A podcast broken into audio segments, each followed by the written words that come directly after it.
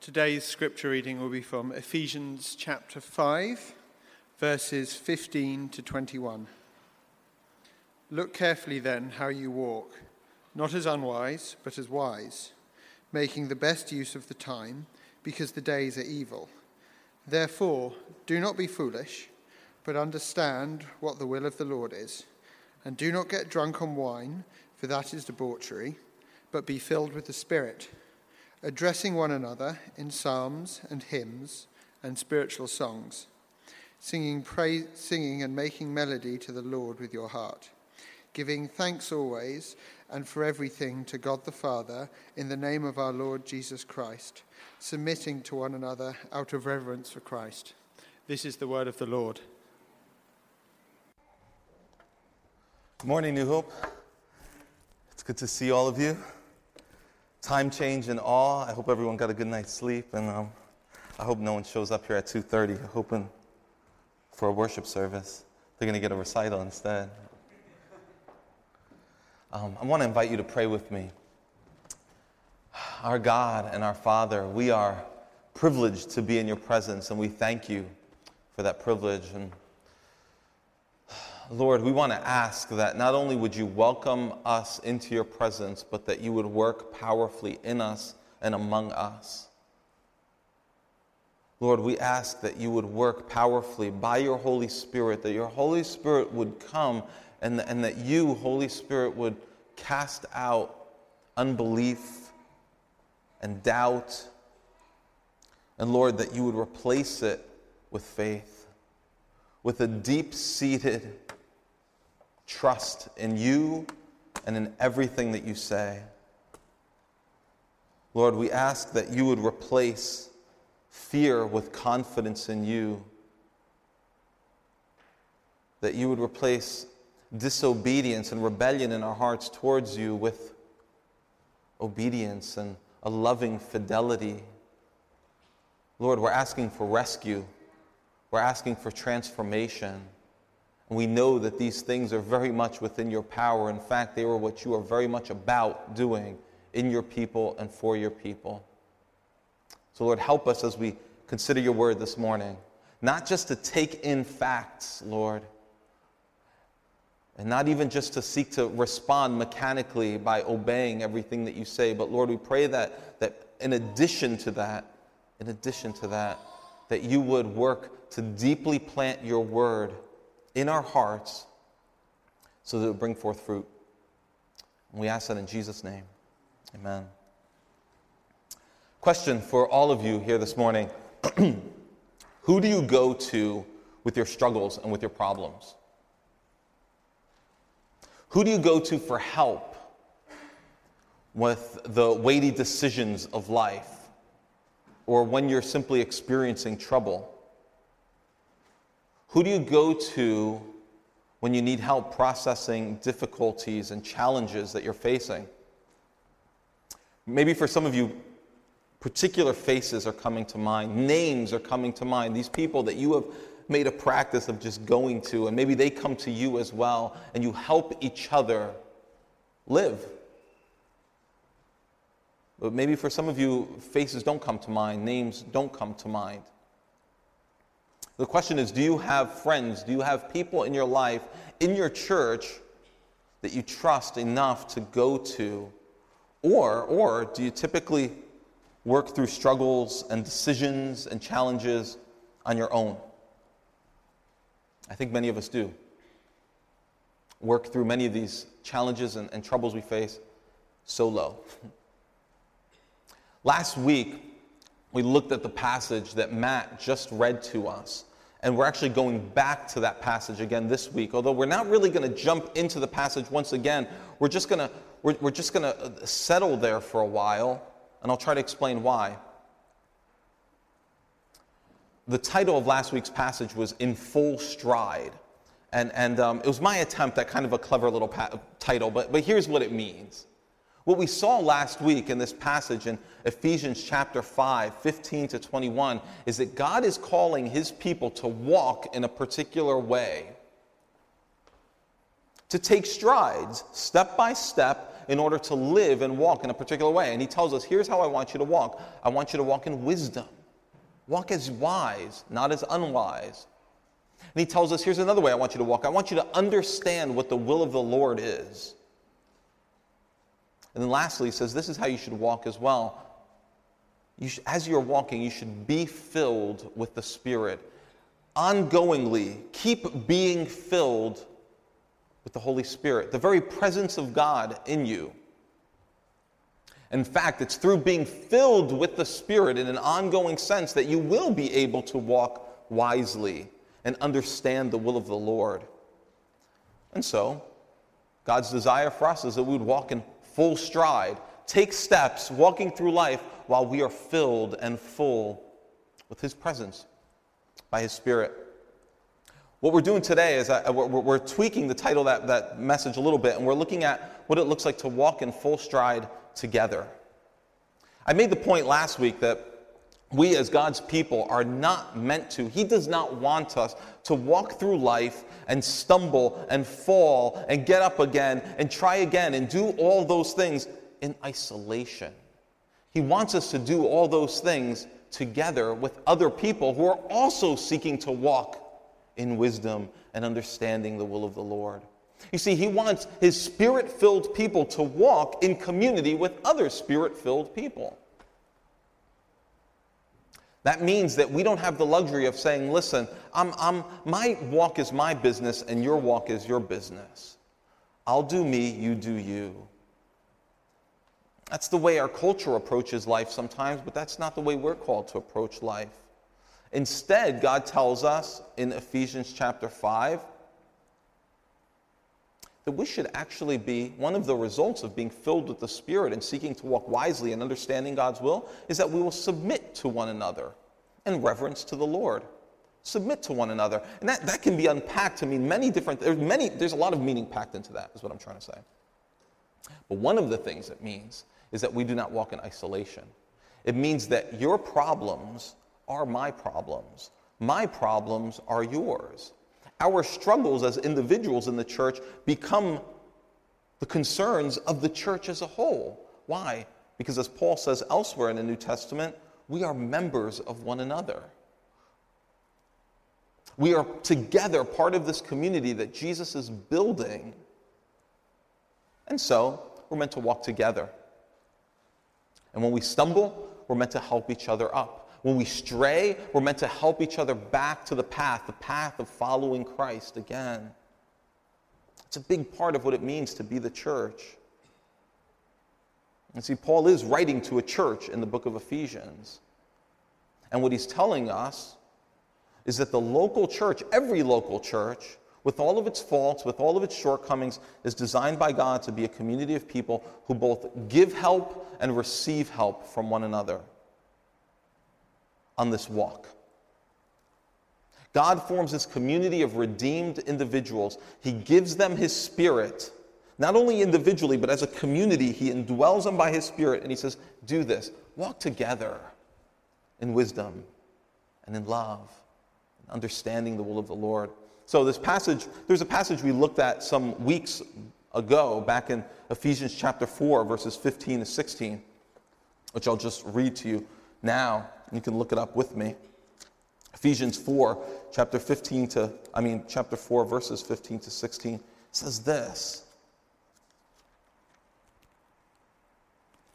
It says, rather than being deceived, rather than believing lies, speak the truth in love.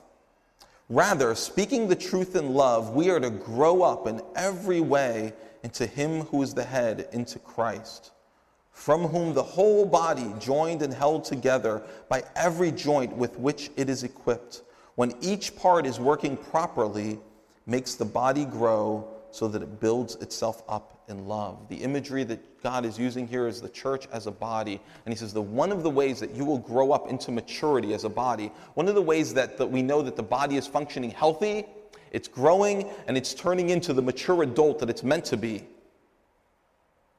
is when people are speaking truth in love to one another.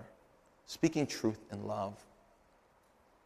That's what we're going to talk a bit about today as well. How do we walk together in light of Ephesians 5:15-21? How do we speak truth in love to one another, as we're told to do in Ephesians 4:15-16? And part of the reason that we're stopping and dealing with this a little bit, we were actually supposed to be in the next chunk of verses.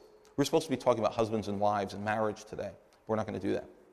And the reason is because I feel like over the past several weeks, I keep saying, look, as a church, we're meant to be walking in community. We're meant to be bearing each other's burdens. We're meant to be helping one another. And I feel like I'm placing a burden on us in a sense, because I'm saying this is what God's calling us to. But I feel like that's that can be burdensome if we don't stop and say, wait a second, what does this look like? What are some very basic, simple steps that we can take in this direction? What are some simple things we can do to start walking side by side together like this? So that's what I'd like to do today. Give you some simple, basic ways that we can start walking this way. Some of what I'm going to share today, you're going to say, oh, I'm already doing that. I'm living that way. If so, praise God. Some of what I'm going to share today, you're going to say, duh, that's pretty obvious. Yeah, maybe it is obvious. I think everything I'm going to say today is obvious, to be honest.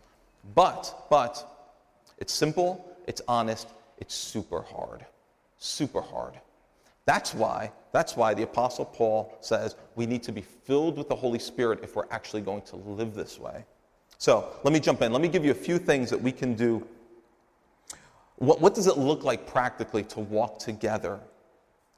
It involves at least these things. And maybe you are thinking of others as I go along. You can write those down, share them with me, share them with your care groups. I'd love to hear those. But here are some basics and that I want to share with you. One, walking together involves pushing deeper in our conversations. It involves pushing deeper in our conversations. I once had a student from Turkey, back when I used to teach English as a second language, I had a student from Turkey who had been in the U.S. for a few months, and one day in class he asked me, he says, what do Americans mean when they say, how you doing?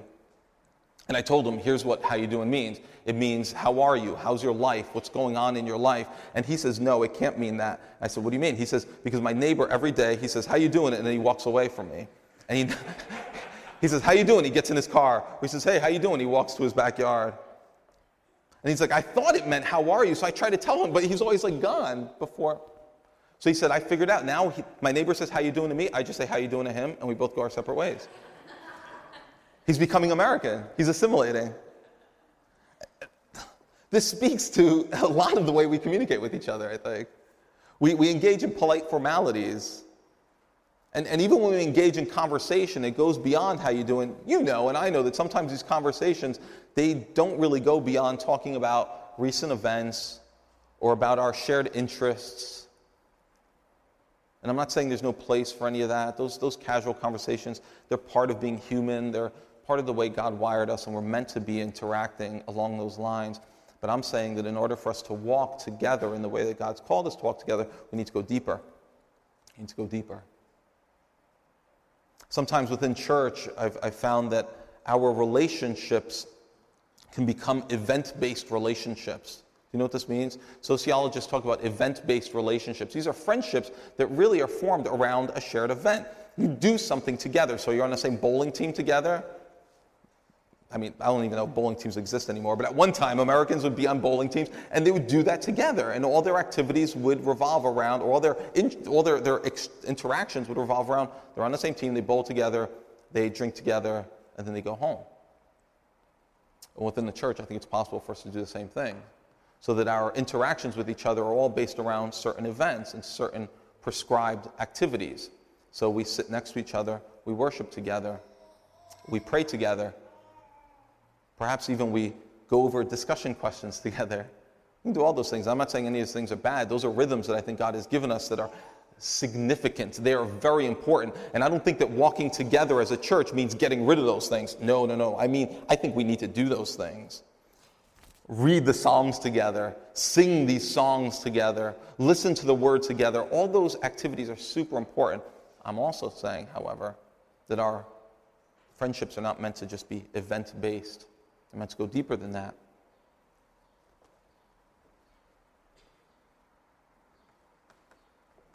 Sometimes it's easier to go deeper in our conversations with people that we've known longer. Perhaps you're closer with them. Or they're just willing, sometimes people in your life are just willing to talk about deeper issues more easily. Like they take the conversation there quickly. That sometimes going deeper in our conversations, as you know and I know, requires a willingness to embrace a certain discomfort and awkwardness. And I resist that awkwardness so much. Sometimes I'm resisting it, and in my own mind, I know I'm resisting it. I know I don't want things to get uncomfortable. I know I don't want things to get weird. And so we keep it up here, superficial. Well, the awkwardness and the difficulty of it means that it requires us to pray and to depend on the Lord and say, Lord, use me to help this brother or sister. Even as I'm getting ready to come to church, let's pray, Lord, use me as I go to this worship gathering, I go to this care group gathering, or as I go to this person's house, use me in some small way. I'm not even looking for us to have these breakthrough conversations. Use me in some small way to help this brother or sister follow Jesus, to help this brother or sister deal with some of the major challenges that they're experiencing right now. Use me by your Spirit to do that, and use this person by your Spirit to do that in my life. And I think that praying that way can be one of the things that God uses to reshape our conversations, to deepen our conversations. It's part of what we saw last week in Ephesians 5, where Paul talks about one of the aspects of walking wisely is making the best use of the time. I think there's something to this, that we're called to make the best use of our time together in our relationships. Not by immediately making, not by avoiding anything that seems mundane or trivial and just making everything like hyper-spiritual. Every conversation doesn't need to be, obviously, every conversation doesn't need to be a heart-to-heart, tear-filled conversation. But making the best use of our time means that we will go deeper in those conversations, won't we? We won't allow interactions after interactions to pile up and pile up and pile up, relationships to get older and older while we've never really plumbed the depths of what's going on in each other's hearts. So walking together means going deeper in our conversations. Obvious, right? Yeah. Hard? No doubt. No doubt. Second thing, walking together means asking questions and listening long. Asking questions and listening long. Look, the path that we are walking as human beings and as believers is a path that's filled with difficulties. The Bible says that there's no shortage of afflictions that we're going to face as we walk through life. And I think that I was just hearing this weekend at a conference I was at, and it really resonated with me. Sometimes when we hear the word affliction, we think of affliction in terms of just suffering, right? Bad things that happen to me, that's affliction. That's true, but I think that when the Bible uses the word affliction, it's a little bigger than that. Affliction has to do not only with the bad things that are happening to you, affliction even has to do with your own sin and the way that your own sin is affecting you.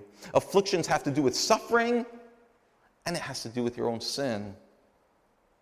And we've got plenty of both as we walk through life. And so,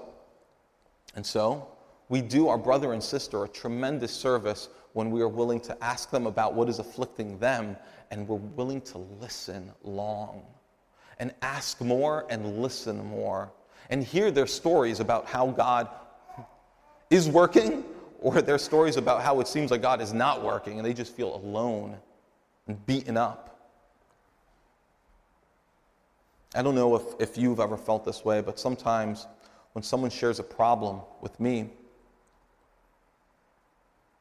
I feel pressure to immediately try to understand it and immediately think, okay, here's what I think you should do to deal with this problem. There's this internal pressure that says, I don't know if it goes along with being a pastor. I don't know if it's because I'm a dad. I don't know if it's because I'm a man. I have no idea. But there's this, you've heard the term mansplaining, right? Mansplaining, yeah. If you haven't, you can look it up. But I do feel like there's this tendency in my own heart to immediately want to say, here's what you're going through and here's what you should do about it.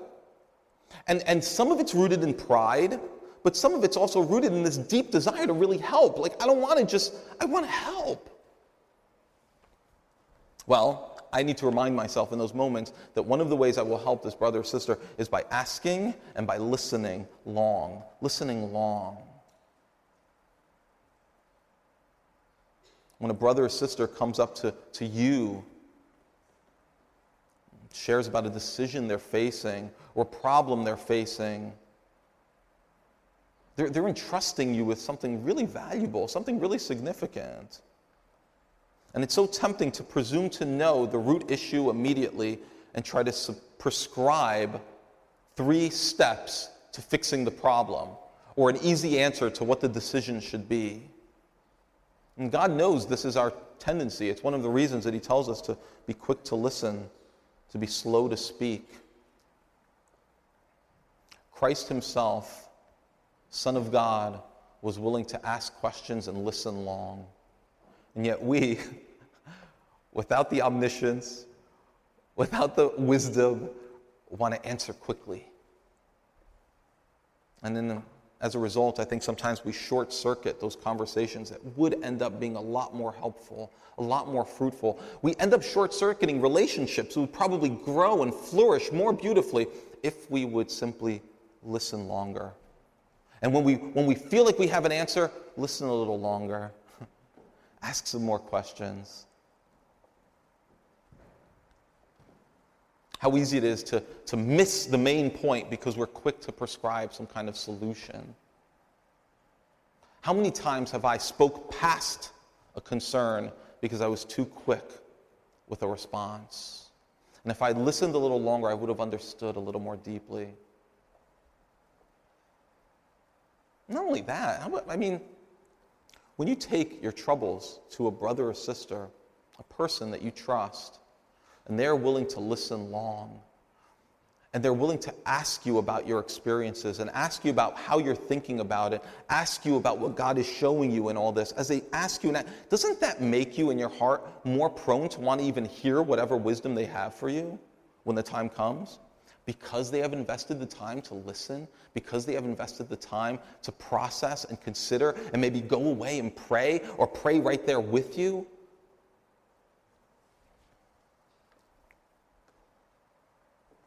When I, a few months back, we had a clogged drain in our sink, our kitchen sink, and I called a plumber to fix it. Some of you might say, why didn't you just fix it yourself? Don't judge me. It wouldn't have gone well. So I called a plumber in to fix this thing. The plumber comes in to fix my problem. I had a problem. I called in an expert. He came in. He didn't ask me about my history with plumbing problems. I didn't ask him to tell me about his experiences with plumbing problems. We didn't have to share that. He just came in, he fixed the thing, and he left. And I said, thank you, and I paid him exorbitantly because he was an expert.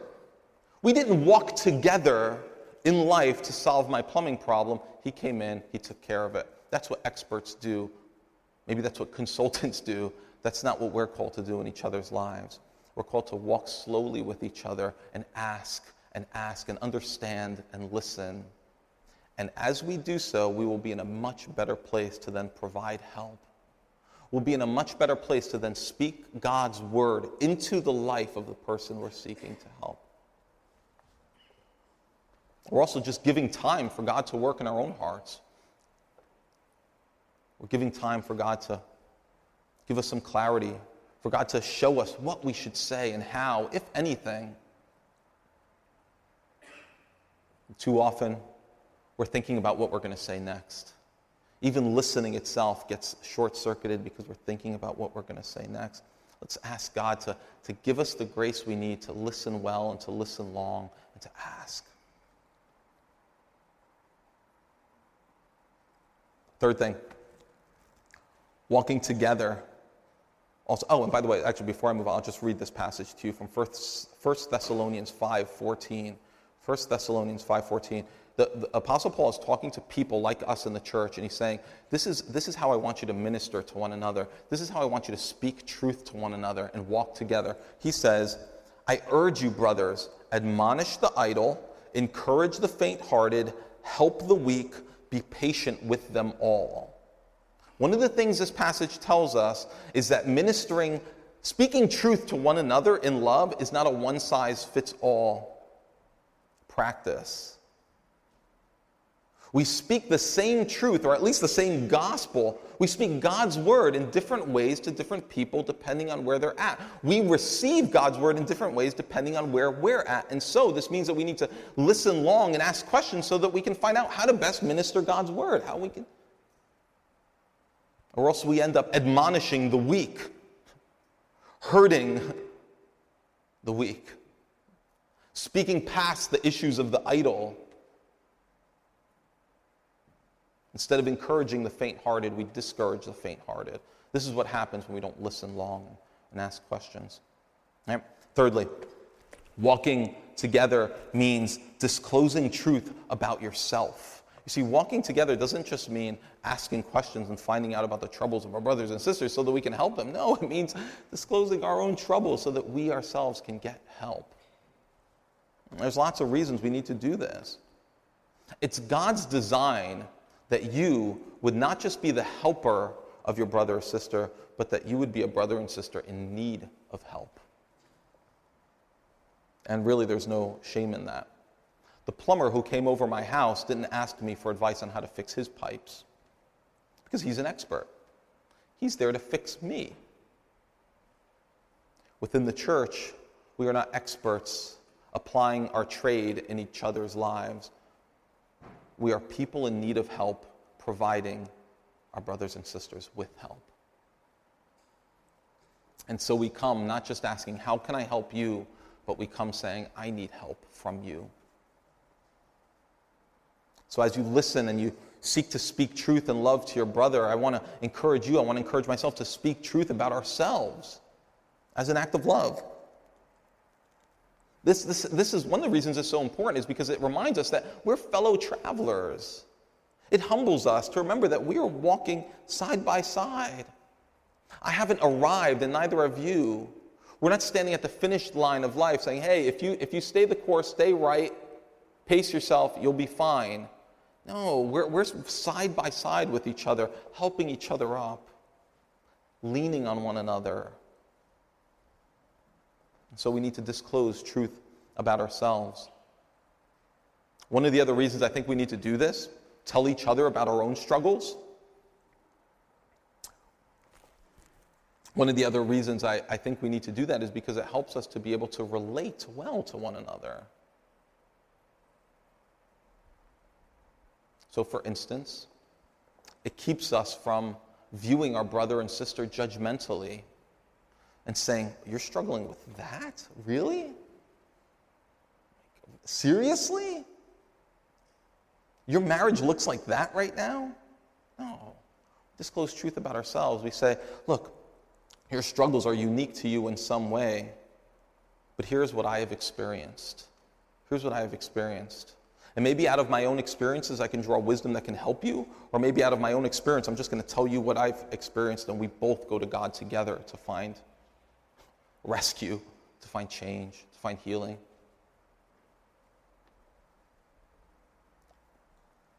Disclose truth about yourself. And I think this can go wrong sometimes. I've seen it go wrong. I think I've done it wrong.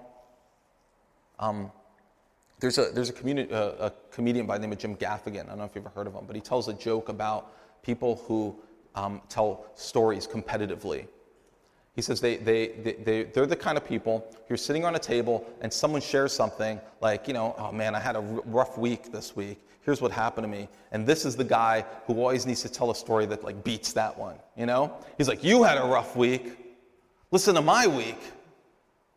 So it's an effort. It's kind of like I'm relating to you, but I'm really beating you with my story, you know? So this can happen in churches. You know, it's like you know, someone says, I just flew in from LA last night, and it was a terrible flight.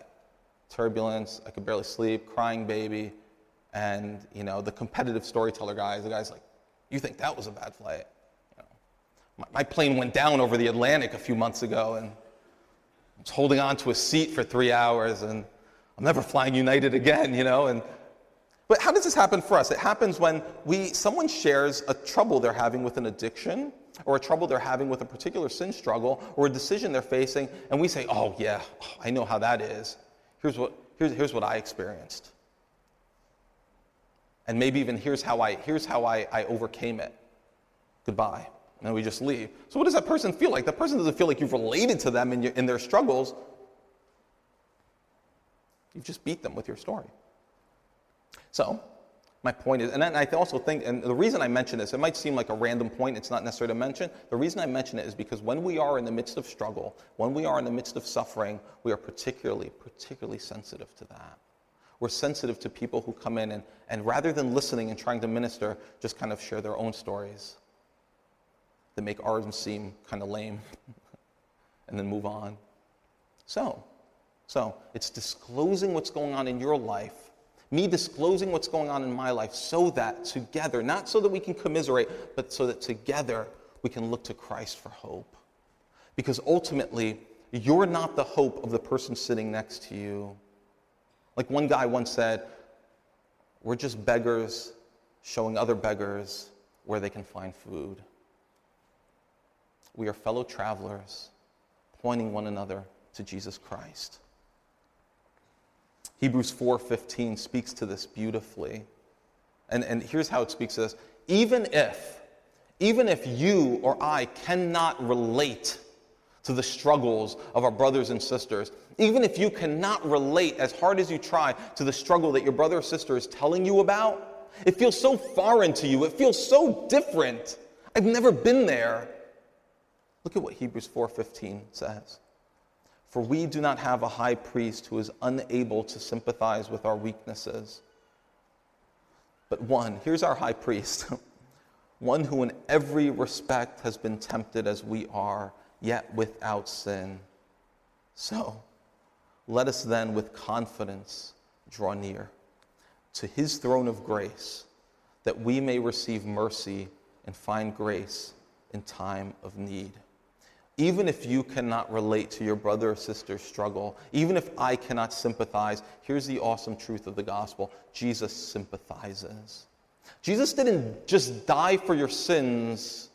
He experienced your suffering. He is familiar with the afflictions, both the afflictions in the form of the effects of sin and the afflictions in the form of temptation. So your ability to help your brother or sister, to encourage, to provide guidance, it doesn't come from the fact that you understand that person, their weaknesses, their temptations. No, it comes from the fact that Jesus understands that person. Jesus understands the temptations and the weaknesses perfectly. He's our wonderful counselor, and he knows, and he sympathizes. You know what sympathize means? It means to feel alongside. That's what the Bible word sympathize means anyway. To feel at the same time, to feel with you. And here's the takeaway. It means that we can point to him and say, this is where we find grace. Not just this is where you find grace in your struggle with pornography or in your struggle with alcoholism or addiction or in your struggle with relational issues. No. Here's where we find hope. Here's where we find grace. So let's together draw near to him. Let's together draw into his presence.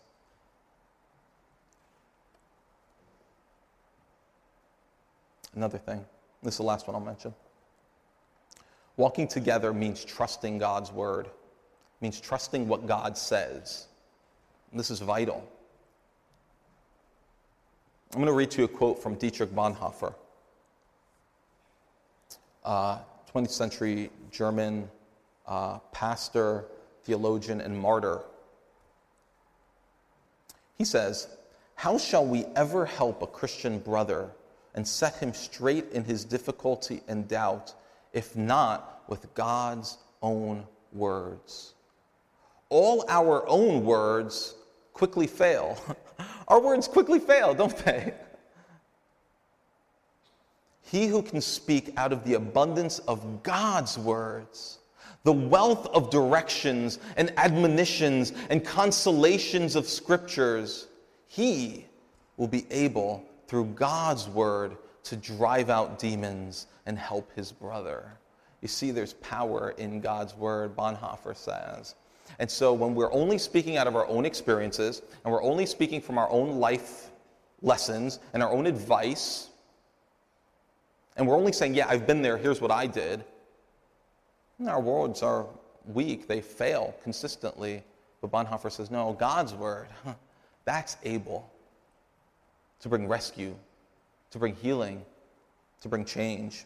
And we don't, even if Bonhoeffer never said this, God said this. Look at what it says in Hebrews chapter 4, verse 12 and 13. For the word of God is living and active. You know this verse, right? Most of you do. Many of you do. And if you don't, it's a beautiful verse. For the word of God is living and active. It's sharper than any two-edged sword, piercing to the division of soul and spirit, of joints and marrow, and discerning the thoughts and intentions of the heart. And no creature is hidden from his sight, but all are naked and exposed to the eyes of him to whom we must give account. You see, the author of Hebrews is telling us something about God's word. It's much more powerful than we give it credit for. We read God's word simply because we're looking for information sometimes, or because we're fulfilling some kind of duty, or we ask God to remind us of his words just because we want like tips for life sometimes. God says, my word is actually alive and it's active and it's doing things.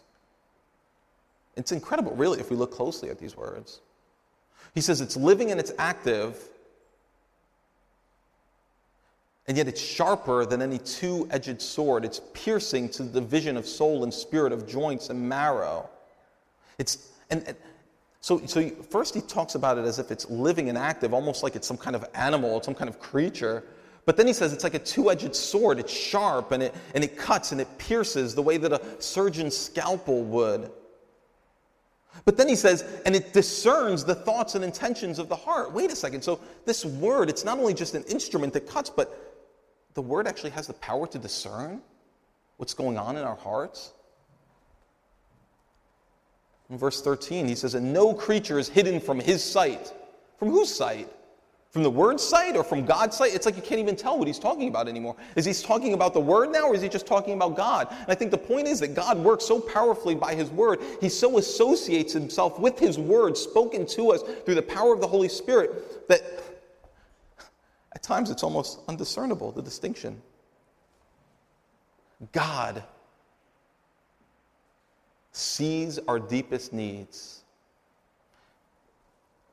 and he addresses those deepest needs, and he does this through his spirit-inspired word, and he does this through people like us who are given his spirit and then commissioned to speak his word to one another.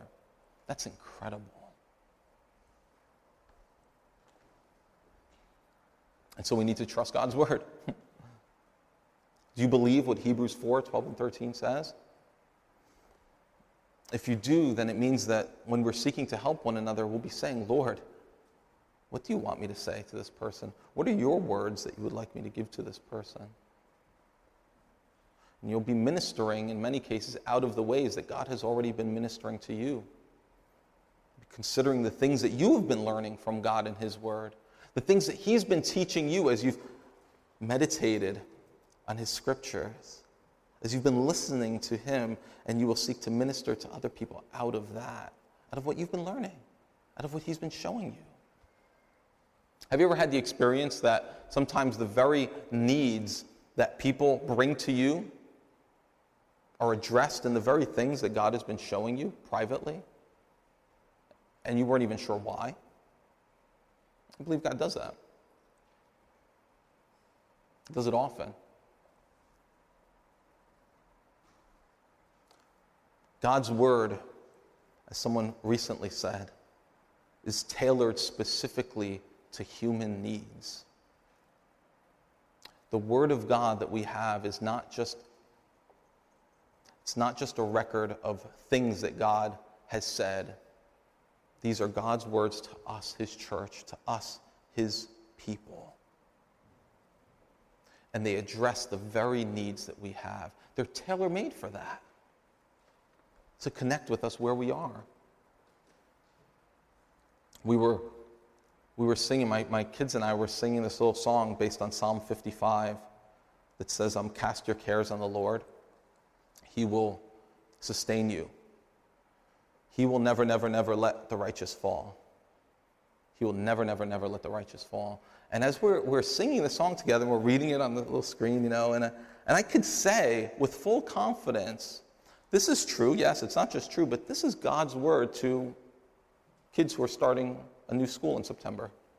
I can say with full confidence to my children, this is God's word to children like you, to you, starting school next September.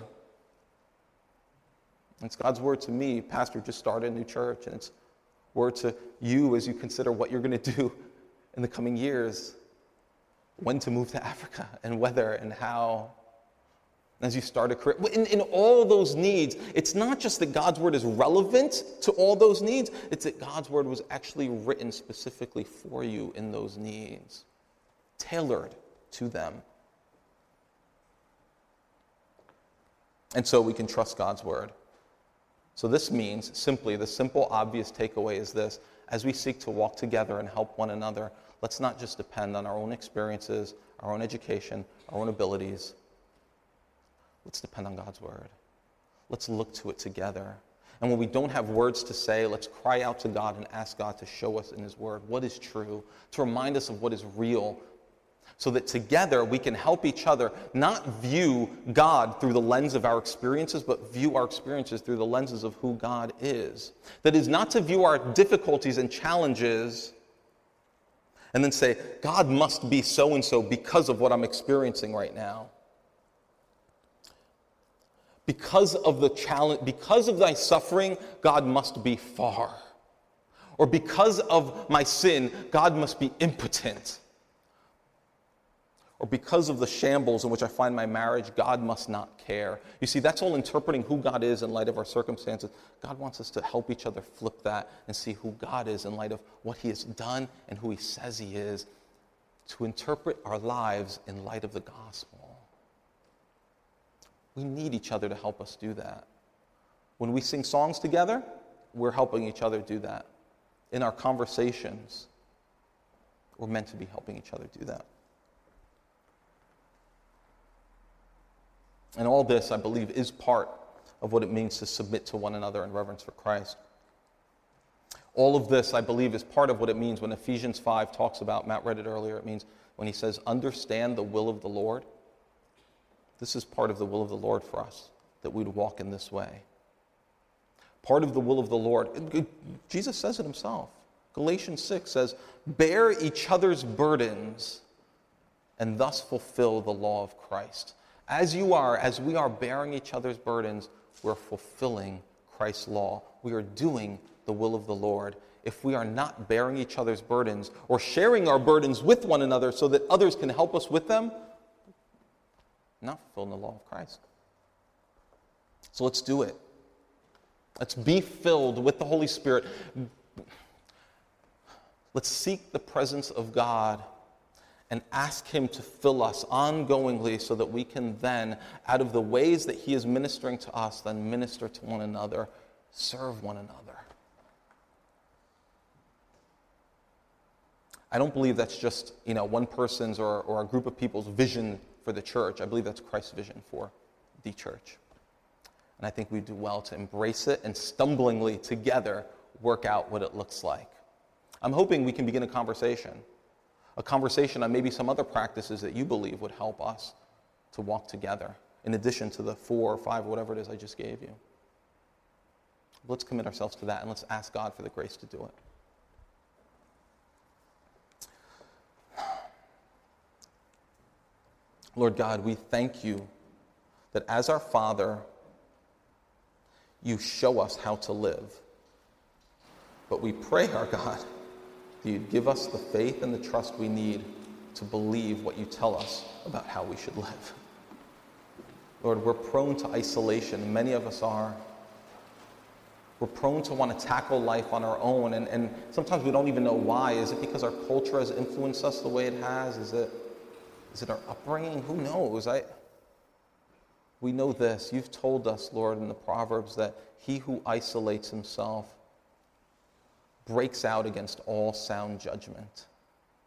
Lord, we want wisdom, and we know that we'll find that as we seek to walk together. So by your Spirit, would you help us to do that? We will stumble. We will fail. But Lord, we pray that you'll accomplish your purposes regardless. Help us, Lord, to be humble enough to ask others to bear our burdens with us.